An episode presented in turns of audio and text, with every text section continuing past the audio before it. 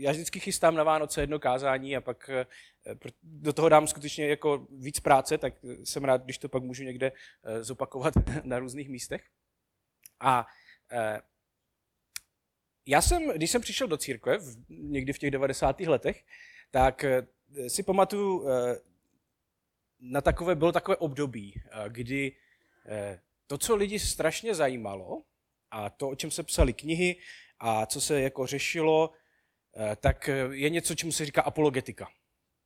To znamená takové různé jako dokazování toho, že víra křesťanská teda v našem případě je jako pravdivá. Jo?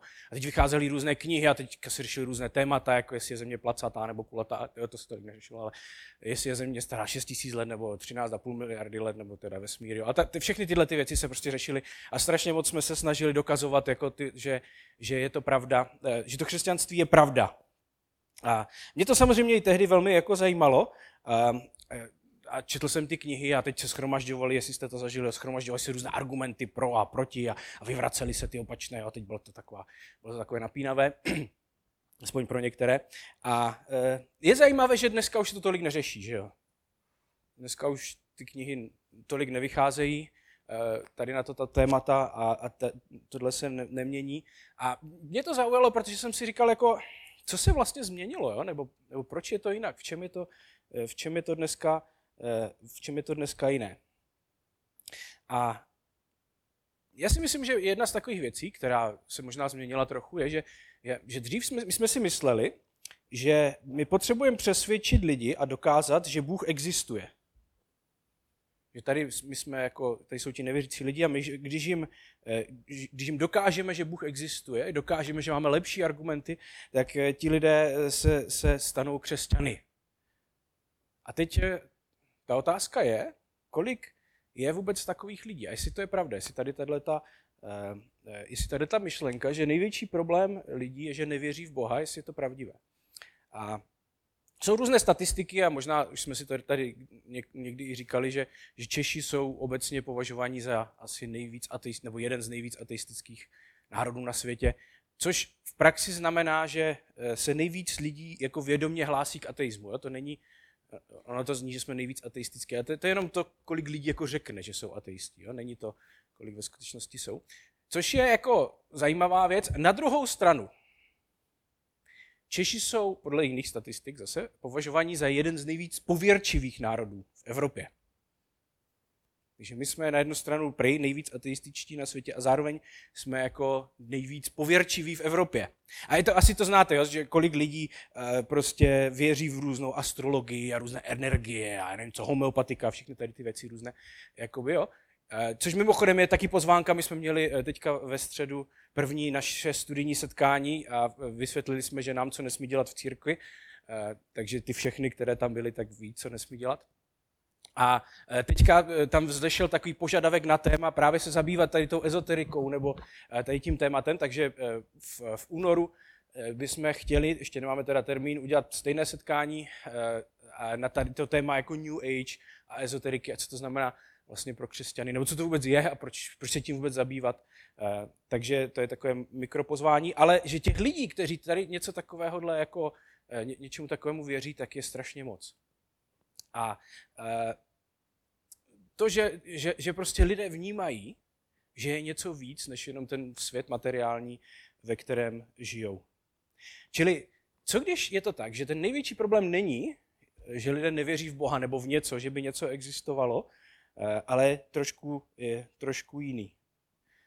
Eh, my jsme, my jsme měli u nás v Olomouci eh, před Vánocema ještě jedno kázání a Tomáš Karlec, možná ho znáte někteří, říkal jednu takovou zajímavou věc, že že se mu zdá, že, že největší problém lidí není v tom, jestli Bůh existuje, ale jestli stojí za to pro něho žít. Že možná ne pro každého Boha stojí za to žít.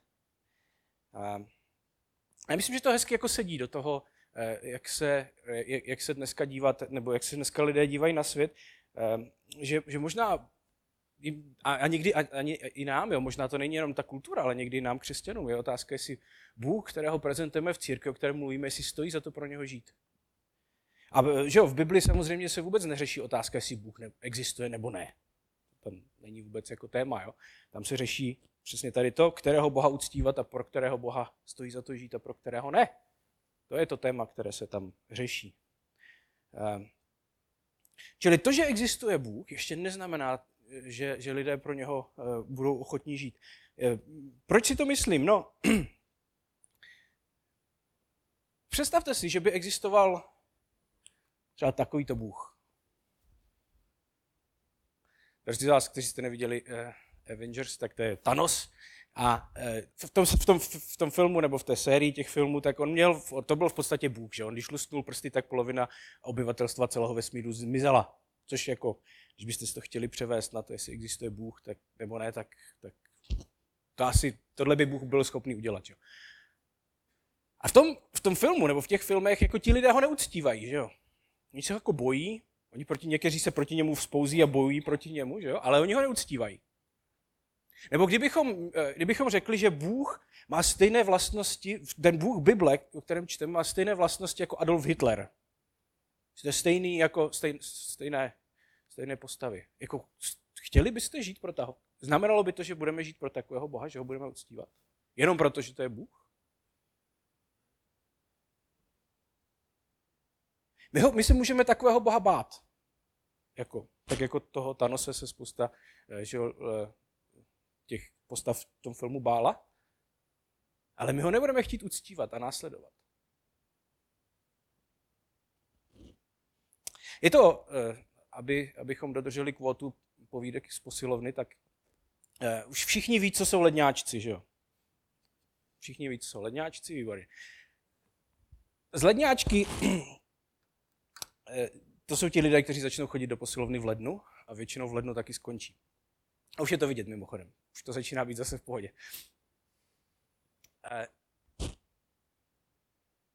Těch lidí, kteří začnou něco za sebou dělat, kteří Eh, řeknou, že začnou cvičit a víceméně eh, to cvičení není takový problém, ten problém je vždycky v té dietě. Tak pokud chcete se sebou něco dělat a nechcete chodit do posilovny, to vůbec nevadí. 80% veškerého výsledku je v jídle. A to vám řeknou všichni eh, fitness trenéři a výživoví poradci a všichni možní.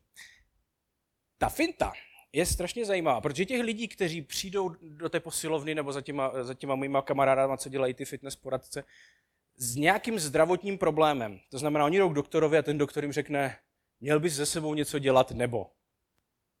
A teď si doplňte jako které věci. Tak těch je jako poměrně hodně. To, co je zajímavé, že skoro nikdo z nich nevydrží. Protože oni tam jdou, jako, oni jsou motivovaní jako strachem, že jo. Ti, kteří vydrží, a to, to kouzlo, nebo ta, ta finta v tom, jak, proč tohle to u některých lidí funguje a u některých ne, je jednoduchá. Protože vy to musíte začít mít rádi. Až v momentě, kdy vy začnete mít rádi to jiné jídlo a začnete mít rádi ten pohyb a začnete mít rádi tyhle ty věci, tak máte šanci nějakou s tím něco ve svém životě udělat. Ale pokud ne, pokud se jenom bojíte, pokud vám na vás doktor udělal, podívej se, když budeš takhle pokračovat, tak 55 dostaneš první infarkt, tak velmi málo lidí ze sebou něco udělá. Ale lidé, kteří to začnou mít skutečně rádi, tak mají šanci eh, s tím něco dělat. A tak ta otázka je, když se podíváme do Bible teďka za chvíli, jaký Bůh tam před náma stojí. Je to tento Bůh, který chce, aby jsme se ho báli, který je, je e, krutý a přísný, anebo je to jiný Bůh? Jaký je to Bůh, o kterém se v Bibli mluví? Tak, já jsem vybral uh, tak jako netradičně na, na, na, na ty Vánoce letos eh, text ne z, ani z Matoušova, ani z Lukášova evangelia, ale z Janova evangelia. A za chvilku si k tomu ještě něco povíme. Ale pojďme si přečíst uh, úvod uh, Janova evangelia, který je jako tím, že je na začátku, tak by se nějak měl vyjadřovat i k tomu, co se dělo na Vánoce. Já jsem vybral překlad, když mi to bude klikat, uh, slovo na cestu, Eh, to je takový, eh, taková moderní parafráze, protože se mi strašně líbí, jako možná trochu jinak, než jsme zvyklí. My jsme na to, pokud jste byli v, v církvi dlouho, my jsme na to strašně zvyklí, jak to jde za sebou. Že? A oni některé věci, tím, že si dovolí to trošku jako trošku to přeformulovat, aby to bylo modernější, tak některé věci vyzní možná zajímavěji tady v tom překladu. Tak pojďme si to přečíst. Kristus existoval od věčnosti. Byl stále s Bohem a byl to Bůh sám.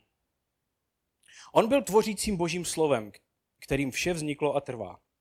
Je zdrojem všeho života a pro lidi světlem na cestě k Bohu. To světlo přemáhá temnotu světa, ale ta ho nikdy nepřekoná. Bůh pověřil muže, který se jmenoval Jan, zvaný křtitel, aby svědčil o Ježíši a vedl lidi k víře. Že Ježíš je tím světlem. Jan nikdy ani nenaznačil, že by, on, že, že by jim byl on sám. Ježíš je, tento, Ježíš je to pravé světlo, které září vstříc každému člověku. Přišel na zem, kterou stvořil a k lidem, které miloval, ale oni ho nepřijali. Těm však, kteří ho přece přijali a uvěřili v něho, otevřel přístup do boží rodiny. Nestali se jejími členy rodem ani lidským úsilím, ale božím působením. A věčné slovo se stalo člověkem, který žil mezi námi. Viděli jsme jeho vznešenost, vznešenost vlastní jedinému božímu synu. Poznali jsme jej plného lásky a pravdy. Také Jan Křtitel o něm vydal jasné svědectví. To je ten, který jde sice za mnou, ale je mnohem významnější a byl dávno přede mnou. Z jeho bohatství jsme přijali dar za darem. Mojžíšovým prostřednictvím nám Bůh sdělil požadavky svého zákona, ale v, Kristu, ale v Ježíši Kristu jsme se setkali s božím milosrdenstvím a pravdou. Boha nikdo z lidí neviděl, jenom ten, který má k němu blízko jako jediný syn k otci, nám o něm sdělil pravdu. Tak to je, eh, to je, ten, náš, eh, to je ten náš text a eh, já bych ještě, než to začneme se o tom bavit, možná takové dvě věci na začátek, aby se nám lépe rozumělo tomu textu. Jo? Tak první z těch věcí je, že v Novém zákoně jsou čtyři příběhy o Ježíšovi, co to ta čtyři evangelia. Že? To ty tři Matouš, Marek, Lukáš jsou podobné, plus minus. A pak je Jan, který je takový úplně divný a jiný. Jako, jo, to je klasika, že jo? A tady z těch, tady z těch čtyřech eh, příběhů eh, eh, oni nabízí každý trošku jiný pohled na, ty, na, ty, na, ty, na, ty Ježíš, na ten Ježíšův život. A dva z nich mají tu vánoční, takovou tu vánoční scénu, že jo? To je ten, ten Matouš a ten Lukáš, jo? Jak tam jsou Eh, to, to narodí se ten Ježíš že v tom Betlémě, v té stodole, eh, prostě jsou tam ty ovce a ti pastýři a ti anděle a tady všechny ty věci. Jo. Tak to mají, mají to dva. Marek ten to vůbec neřeší, ten to přeskočí celé a začínáš později. A pak je tady ten Jan, kde to je taková spousta takových jako filozofických věcí, jo, tady nějaké světlo a, a stvořivé slovo a takové jako věci, které, když to jako říkáte, jako, jaký to má vztah k Vánocům. Eh, a ty, ten vztah si myslím, že tam je, je jenom trochu jiný, než my bychom jako eh, než my bychom čekali. On tam nepopisuje, že jo, tam nikde se ne, nemluví nic o Betlémě ani o takových věcech. On se dívá jako za oponu tady těch věcí. Říká, co je zatím? Jako, tam se někde narodí nějaké dítě v Betlémě. Co, co se stalo? Co, se, co je zatím? Jo? Je to jako když, eh, já bych to přirovnal k tomu, já jsem před nějakou dobou začal rád vařit.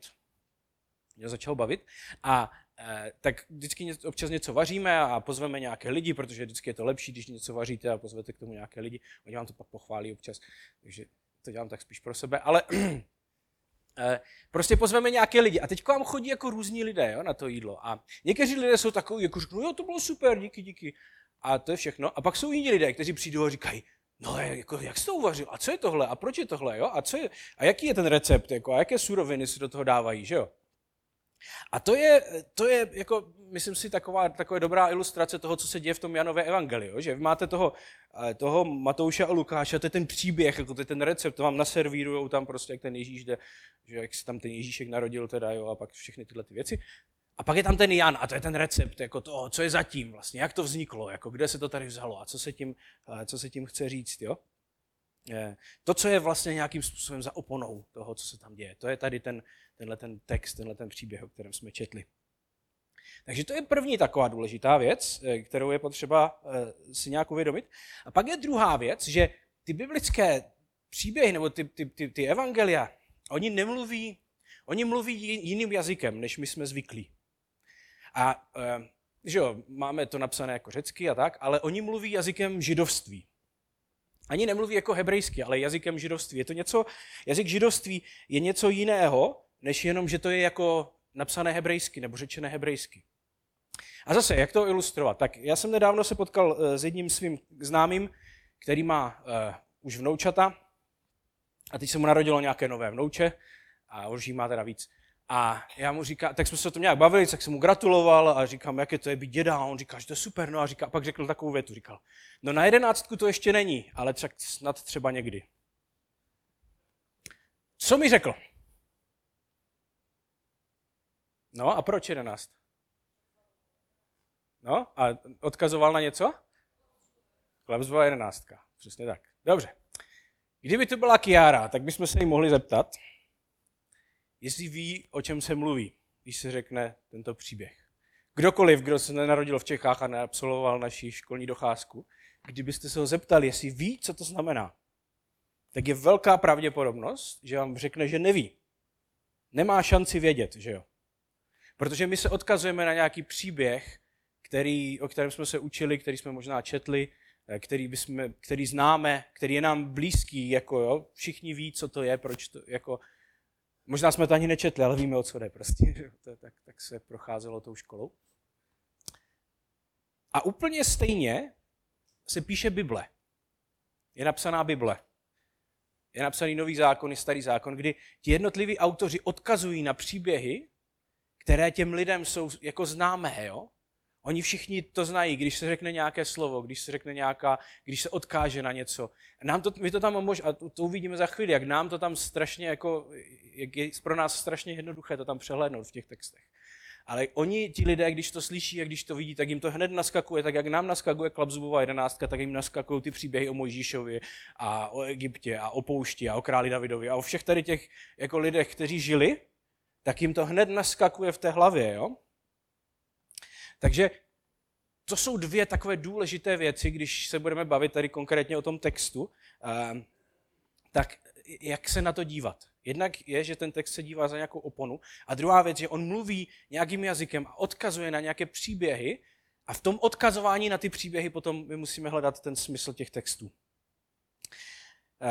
Takže dneska se podíváme na jeden z těch veršů, o kterém jsme uh, se bavili víc. Je to tady ten verš 14, protože když se budete dívat, a zase nemáme na to úplně čas, ale když se podíváte na tu strukturu toho textu a to, jak je postavený, tak ten, ten verš je takovým vrcholem, takovým jako vyvrcholením toho celého, co se tam psalo. Jo? Oni ti, ti, uh, ti autoři tehdy takovýmto způsobem psali a tak to fungovalo, že to prostě, že to někde začalo, pak to mělo nějaký jako, jako střed nebo nějaké centrum a pak to od toho jakoby uh, nějak zase odcházelo. Jo? A když se podíváme, já jsem schválně tady dal eh, dva překlady různé, které by nám měly ukázat na to, proč je potřeba eh, se trošku zabývat tady tím veršem a proč je trošku potřeba přemýšlet eh, o tom, co se tady děje. Jo? Protože máme tady dva různé překlady, které se nám trošku komplikují. Že jo? Už jenom třeba tím posledním, tím posledním řádkem. Že jo? V jednom je napsané plný milosti a pravdy, a druhého je napsané, poznali jsme jej plného lásky a pravdy. Já nevím, jak ve vašem slovníku, ale třeba v mém, láska a milost jsou jako dvě roz, rozdílné věci. A mělo by, jako, když překládáte nějaký text, že jo, tak by mělo být jasné přece, které to slovo tam je. Tak jak je možné, že někteří překladatelé používali toto slovo a někteří eh, používali toto slovo? K tomu se dostaneme za chvíli, proč to, proč to tak je. Ale my, když si přečteme tady tenhle ten text, tak eh, co, co tam v tom vidíme? No, nějaké slovo se stalo tělem, přebývalo mezi námi, žil mezi námi, to je celkem jasné. Kdybychom se podívali do, do těch původních jazyků, tak doslova ten, ten text zní, eh, že slovo se stalo tělem a stanovalo mezi námi.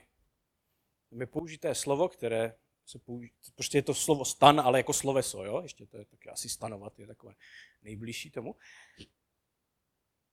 A je to divné slovo. Když byste to četli, tak je to prostě divné. Jako, jo? To na vás, okamžitě to na vás prostě vysk... Proč? Jako, jo? My to tady pře... je, je, to tak divné, že ti čeští překladatelé to tam nedali, že jo, vůbec. Proč byste, jak, jako, jak stanovalo mezi... No tak asi přebývalo mezi námi, že jo. Ten problém je, že protože eh, my nejsme židé, nebo většina z nás teda asi, tak nám tam nenaskakují ty příběhy. Ale když jste jako typický žid a slyšíte o tom, jak Bůh stanoval mezi lidmi, tak co vám naskočí? Kde je Klapzubová jedenáctka? Cestování po poušti, že jo? Takže nám to tam vůbec jako nepřijde, jo? ale to, to, na co se odkazuje tady tenhle ten verš, tak je, ti, ti lidé to tam slyší, protože tam je použité to slovo stanovat, jako, že Bůh stanuje mezi lidmi. Jo? A je, je o tom příběh, že jo, v Exodu, tady si ho můžete kousek přečíst, jestli chcete, o tom, jak Bůh, když zachránil Izraelce z Egypta, že jo, z toho egyptského otroctví, tak je vedl na té poušti a tam byl ten stan setkávání, do kterého chodil Mojžíš a tam se setkával s Bohem. To je ten příběh, že jo. A Bůh doslova stanoval s Izraelci.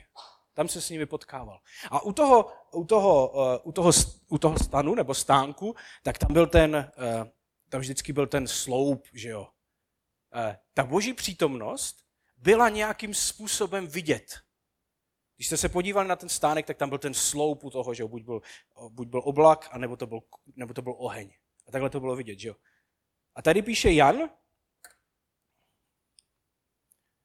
A slovo se stalo tělem a stanovalo mezi námi. Spatřili jsme jeho slávu, jakou má od otce jediný syn.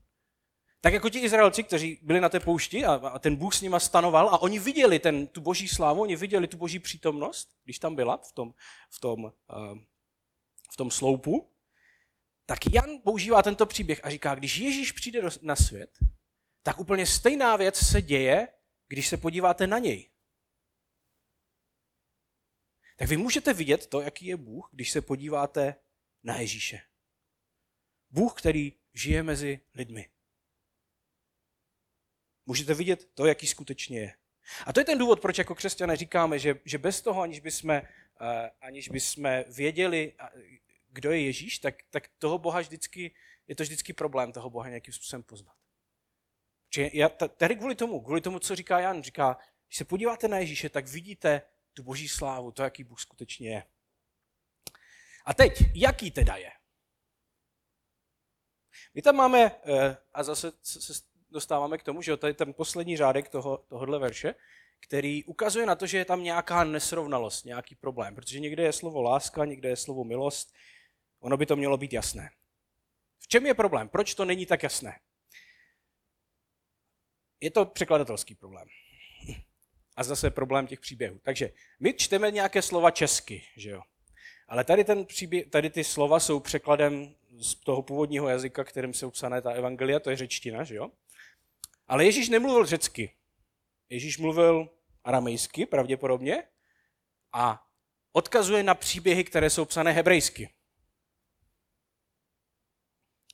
My máme dneska většinou problém, když jako se máme překládat z jednoho jazyka do druhého, že jo? Teď si představte, to je přes čtyři různé jazyky a přes historii dvou tisíc let, nebo tři tisíc let. To je jako, tady vznikají ty problémy s tím překladem. Jo? Jenom aby, aby to bylo jasné, jako, proč to tak je. Uh,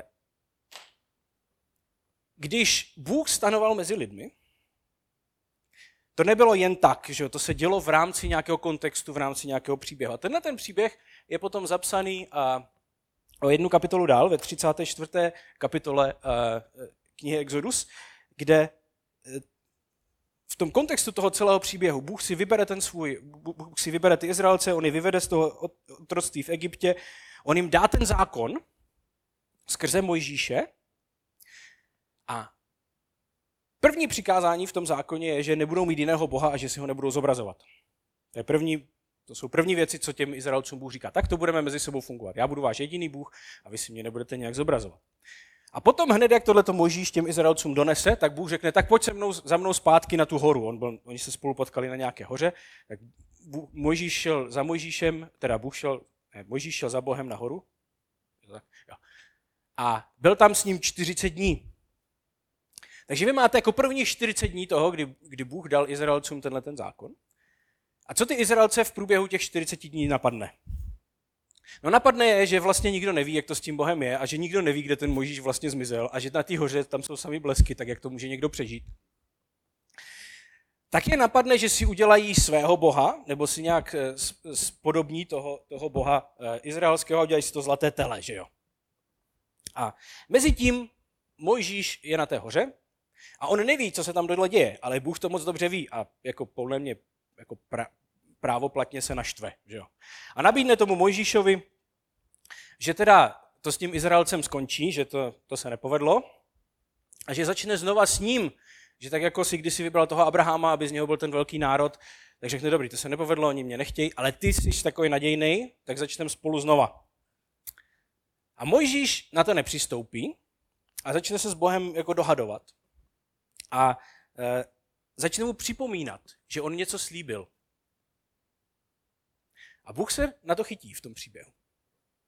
A poví uh, o sobě tady tyto věci, kde tady těch pět, že jo, uh, v tom šestém verši a sedmém verši, to jsou takové ty, to, takových těch pět základních vlastností, jakýma se Bůh nějak představuje, taky jsme o tom měli kdysi nějaké kázání, jak se Bůh představuje.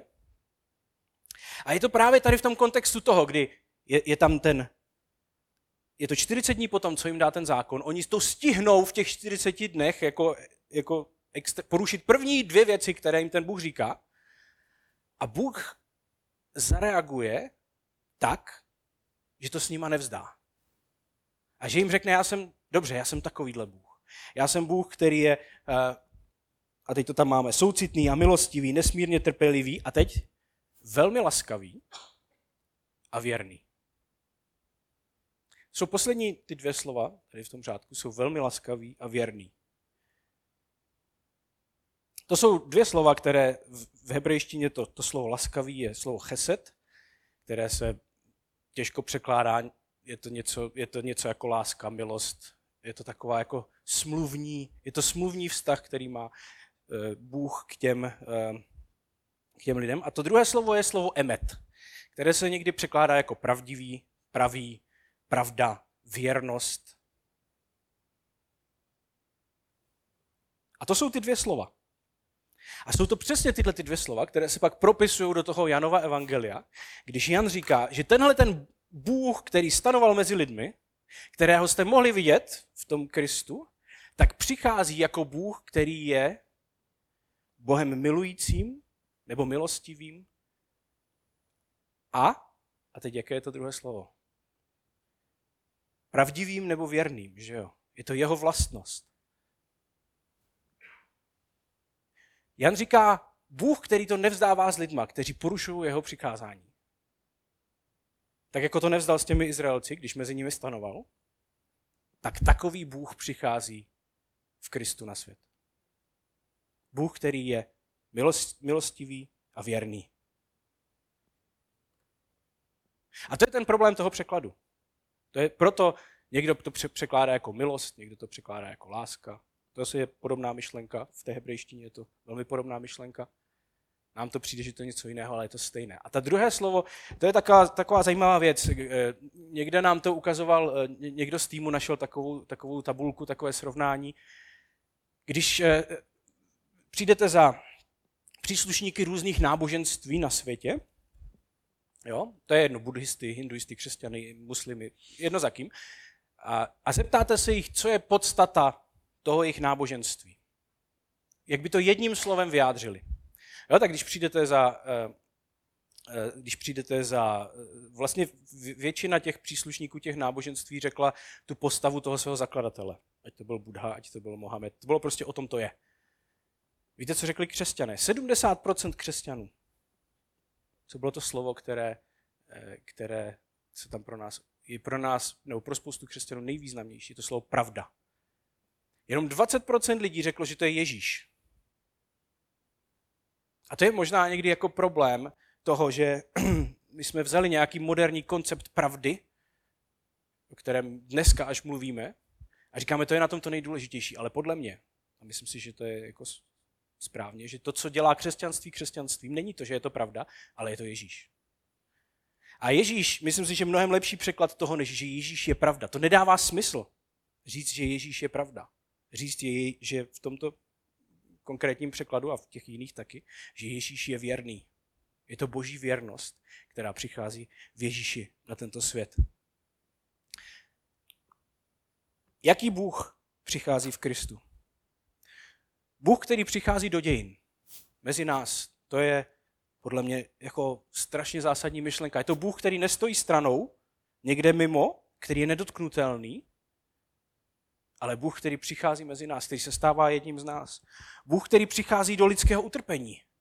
Ježíš, který na sobě prožije lidské utrpení. Jaká je odpověď na otázku, kterou se lidé ptají, proč Bůh dopouští zlo ve světě? Ta odpověď je, že nikdo neví. To je ta správná odpověď. Ale ta boží odpověď na tuhle otázku je, že se stane součást toho utrpení. Bůh, který nás přichází zachránit. Bůh, který má dobrý úmysl s člověkem, který to s náma nevzdává, i když my porušujeme ty jeho pravidla velmi rychle po tom, co nám je řekne, že je nemáme porušovat. Bůh, jehož hlavní charakteristikou je láska a věrnost. Jaká je odpověď na otázku, kterou si lidé často kladou, a to je, jestli Bůh je lidem věrný. Jestli, mu můž, jestli stojí za tomu věřit. Podívejte se kolem sebe, podívejte se do svých životů, jak to někdy je strašně těžké věřit tomu, že Bůh je dobrý, když se dějou špatné věci. A ta odpověď, která je v Biblii, je, že on přišel a prokázal nám svůj věrnost tím, že přišel, že to s náma nevzdal. To je jeho odpověď. Čili jenom Boha, který je na naší straně, stojí za to následovat. A přesně takový Bůh přichází o Vánocí na svět. Takového Boha se nemusíme bát, takového Boha můžeme následovat. Má to samozřejmě jeden problém. Já si myslím, že v takového Boha se dá věřit. A s tím nemají lidé jako problém dneska. Jo? A když to představíte komukoliv, eh, ono to navazuje hodně na ty myšlenky dneska, které jsou ve společnosti běžné, jako tolerance a, a láska a přijetí. To jsou prostě témata, které lidi mají rádi. Takže když řeknete, že Bůh je takový, tak říkám, to je super. Eh, myslím si, že ten problém spočívá v momentě a ve chvíli, kdy eh, Bůh začne tuhle tu lásku, toleranci a věrnost definovat. Tam nastane obrovský, začne nastávat obrovský problém. Když neřekneme, lidem, nadefinujte si lásku, toleranci a věrnost, jak chcete vy, jak se vám to hodí, ale pojďme se podívat, jak ji definuje Bůh v Bibli. A tam nastane problém. Protože my tady máme Boha, který je popsaný jako Bůh, který přichází do utrpení, který se obětuje, který přichází zachránit i lidi, kteří o to nestojí. Je tu Bůh, který je všemocný a stane se zranitelným. Bůh, který nemá omezení a stane se omezeným člověkem. Bůh, který stojí mimo všechny problémy, se stane součástí lidského utrpení. Bůh, který je vládce všeho, se stane uprchlíkem v Egyptě. Bůh, který je naprosto výjimečný, se stane obyčejným člověkem. Bůh, který se stane chudým. Bůh, který se narodí v bezvýznamném rodičům, v bezvýznamném městě, v bezvýznamné části světa, v bezvýznamné době. Takový je Bůh. Bůh, který pracuje jako řemeslník 30 let svého života nebo 20 let svého života. A Jan říká, že jsme spatřili jeho slávu. Když se podíváme na Ježíše, tak tak to vypadá sláva, tak to vypadá Bůh, jaký skutečně je. A zároveň v tom je to pozvání a v tom je to těžké pro nás tohle přijmout, že pokud Bůh je takový a pokud nás zve k tomu, aby jsme ho následovali, tak to znamená, že my máme být takový, že jo? Že tyhle ty věci, které tady čteme, nebo které jsme si řekli, tak jsou zároveň výzvou pro život každého z nás. Být takovými lidmi, jako byl on. A to je problém. Ve chvíli, kdy to takto nadefinujeme, tam začíná problém. Jak pro lidi, kteří nejsou křesťané, tak si myslím, že pro lidi, kteří jsou křesťané. Pro nás stejně je tam problém. My bychom chtěli, aby Bůh takto jednal s námi aby byl věrný a milosrdný k nám. Už je trošku větší problém přijmout to, že potom to naprosto jasně a automaticky znamená, že my se máme chovat stejně k ostatním lidem. Že pokud ho chceme následovat, tak se chováme stejně k ostatním lidem podle toho, jaký je on. To je pro nás strašně těžké si to uvědomit. Jak moc radikální ty myšlenky jsou. A v tom je ten problém, že my sice máme rádi takovéhohle Boha, ale máme ho rádi jenom do té míry, dokud to nechce po nás. Že jo?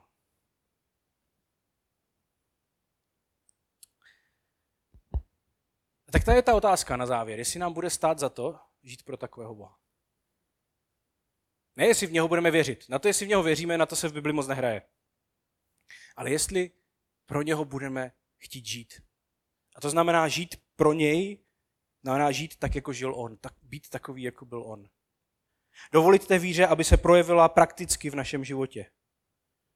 Žít pro Boha, který přišel do našeho utrpení, stal se jedním z nás, obětoval se pro nás, aby nás zachránil. A tím, a pak vzít tyhle ty myšlenky a žít je pro ostatní lidi. A já si myslím, že to si musí zodpovědět každý člověk sám, jako jestli mu to, to stojí, nebo ne. Já jsem si to kdysi zodpověděl, že ano, a ne kdysi, ale já si to zodpovídám docela, jako to, to, není, to není podle mě otázka, kterou si zodpovíte jednou v životě. To je něco, co se vrací, že jo. Já, já jsem si ji zodpověděl někdy před 25 lety a, a od té doby ještě několikrát. A zodpověděl jsem si ano, ne, protože bych jako se bál takového Boha. Nebo že bych se bál pekla. Já si myslím, že nikdo z nás se nebojí pekla. Jako reálně, že bychom se toho báli. Ale proto, že jsem pochopil a zjistil, že to, co Bůh nabízí, to, s čím přichází, to, jaký je, tak je mnohem lepší, než cokoliv jiného. A pokud to takhle vidíme, tak, tak to je něco, pro co stojí za to žít. Ale pokud ne, tak ne. A je to na každém z nás, na každém z vás, jak se, jak se rozhodnete, jak se k tomu postavíte. Tak ti, pane Bože, děkujeme za to, že eh, tě můžeme poznávat takového, jaký jsi. Že když se podíváme na Ježíše, tak můžeme zahlédnout něco z té tvojí slávy. Tak nám pomož to chápat, pomož tomu rozumět, že zároveň, když to vidíme a když víme, jaký jsi, tak to znamená, že zároveň ty nás voláš, aby jsme potom pro tebe žili. Tak tě prosím, aby jsme to dokázali dotahovat do našich životů, tady tohle. Aby jsme viděli, kde po nás chceš, aby jsme se obětovali, aby jsme žili jinak, než žijí lidé kolem nás. Prosím za každého, kdo tu dnes je, aby jsme mohli něco z toho pochopit pro sebe. Amen.